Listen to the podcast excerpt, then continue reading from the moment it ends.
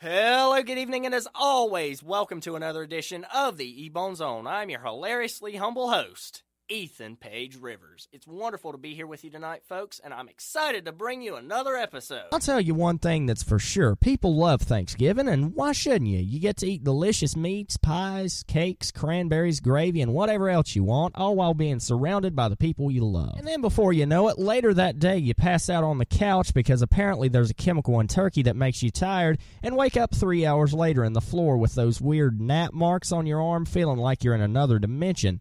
How'd I get on the floor? You say to yourself as you brush some strange lint out of your hair with your hands. Well, I'll tell you. If you want an honest answer, I have no clue. We were all watching the game and we figured you could handle something like this by yourself by now, considering it's happened for the past two years. We told you not to get carried away with the turkey and stuffing. Says your uncle, who's half asleep in your grandpa's recliner across the room, and it was at this moment that you knew turkey was the best natural sleep aid. Holy smokes! That got specific. I do a lot of sequels on this podcast, so I figure why not do another one? Almost a year ago, I talked about the problematic things that can come with family gatherings, especially Thanksgiving. Y'all remember that episode, don't you? on Thanksgiving Day when you're picking a backyard football team, your cousin gets mad because he got picked last or didn't get picked with the person he likes the best. Yep, that's the one I'm talking about. Oh, that audio quality. I don't really care for that one either.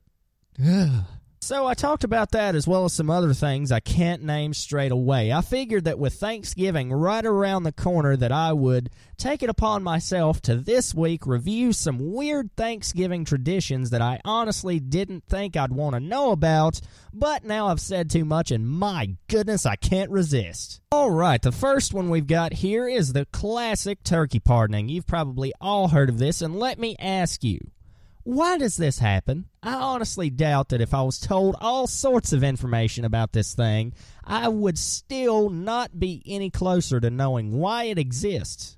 Kind of like reality TV. So, what happens is a sitting president brings a turkey to the White House and sits him on a lawn or the pedestal or whatever happens, and he just basically says, Yep, you're free to go, little buddy.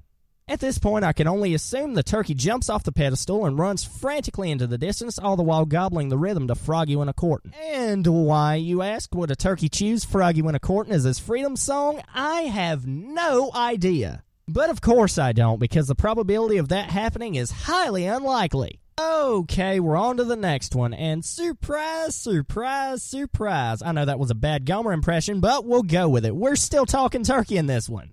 This one doesn't include actual turkeys, but it does include thousands of full grown adults dressing up as turkeys and running a 5K. Yeah, I'm just as confused as you are right now.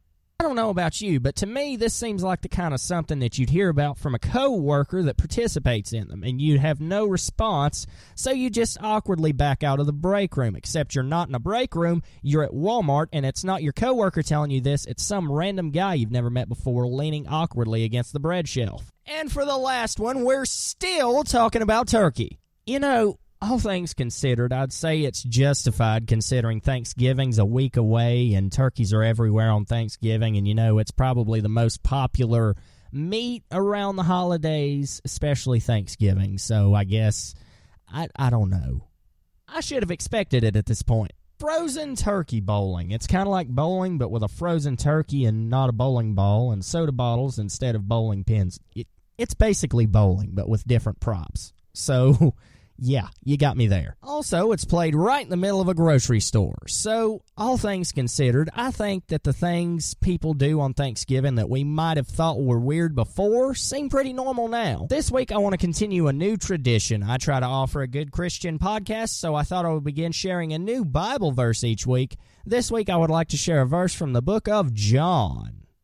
First John specifically. First John chapter 3 verse 1 says, Behold, what manner of love the Father hath bestowed upon us, that we may be called the sons of God. Therefore the world knoweth us not, because it knew him not. Okay, let's break this verse down brick by brick. First off, behold, what manner of love. One commentary highlights that God's love is the most tender and ennobling type of love. Next up, the Father hath bestowed upon us. That same commentary highlights that God is regarded as the head of the universe and as our heavenly Father. So, given that fact, we are, as followers of Christ, one family. That we may be called the sons of God. God adopted us into his family. He didn't have to, but he wanted to. That's why Jesus came down to earth having committed absolutely no sin, nothing wrong, no crimes, and he was beaten, he was persecuted, and he was nailed to a cross. And he died for our sins. He took all the pain, he took all the iniquities, everything upon him, and died so that he could take all that away. Therefore, the world knoweth us not. The world persecutes us as Christians a lot because of our faith in God, because we go to church on Sundays, whatever it is, you name it, because they do not know the true joy of being a Christian. They don't know the true joy of the faith, because it kneweth him not. People in Jesus' time regarded Jesus as an impostor. They regarded him as a blasphemer. They regarded him as a fanatic. Whatever it is, you name it. They didn't think this man truly was the Son of God in human form. So, therefore, we as Christians must stand strong in the face of adversity as Jesus did in his time on earth. And we're to the third portion of the episode. You know how this goes five games, five picks, and since football season is winding down, I might not pick all five football games. It may be something other than football that I pick in this episode. I will pick a few football games, don't get me wrong. Feel free to pick along with me. In fact, I would welcome it. So, without further ado, let's get started. First up, we've got Michigan State and Nebraska. I think I'm going to have to go with Michigan State on this. Up next, we've got Florida and Idaho. I think I'm going to have to go with Florida. Last time when Florida was up for picking, I picked Georgia because they faced each other, and I honestly thought that Georgia was going to come out on top. And to my knowledge, they did. But in this game, I think that Florida has a better shot of winning it than of Idaho coming out on top. Up next, we've got Miami Heat and the Los Angeles Lakers. I'll admit, I'm not much for the NBA, but my heart's set on the Lakers.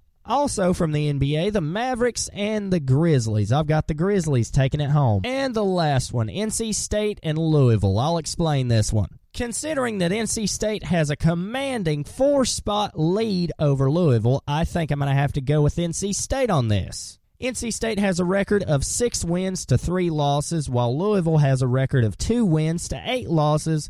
So, if you ask me, based on the records and the rankings, the winner is clear in this game. While it might be close, though I highly doubt it, but by a slim margin, I think that Louisville might have a chance to come back just a little bit late in the third quarter, but ultimately, I doubt it'll be enough to hold NC State back. And that's pretty much all I've got to say for this Friday. So thanks for the click, and I will see you next week. Bye, y'all. And with that being said, thank you guys for once again being here tonight and joining me for another episode. Follow the podcast on Instagram at Official as well as on Twitter at OfficialEBZ. That's capital O and official, capital EBZ, in case you were wondering. And until next time, God bless us and save us. I appreciate each and every one of you, and I'll see you soon.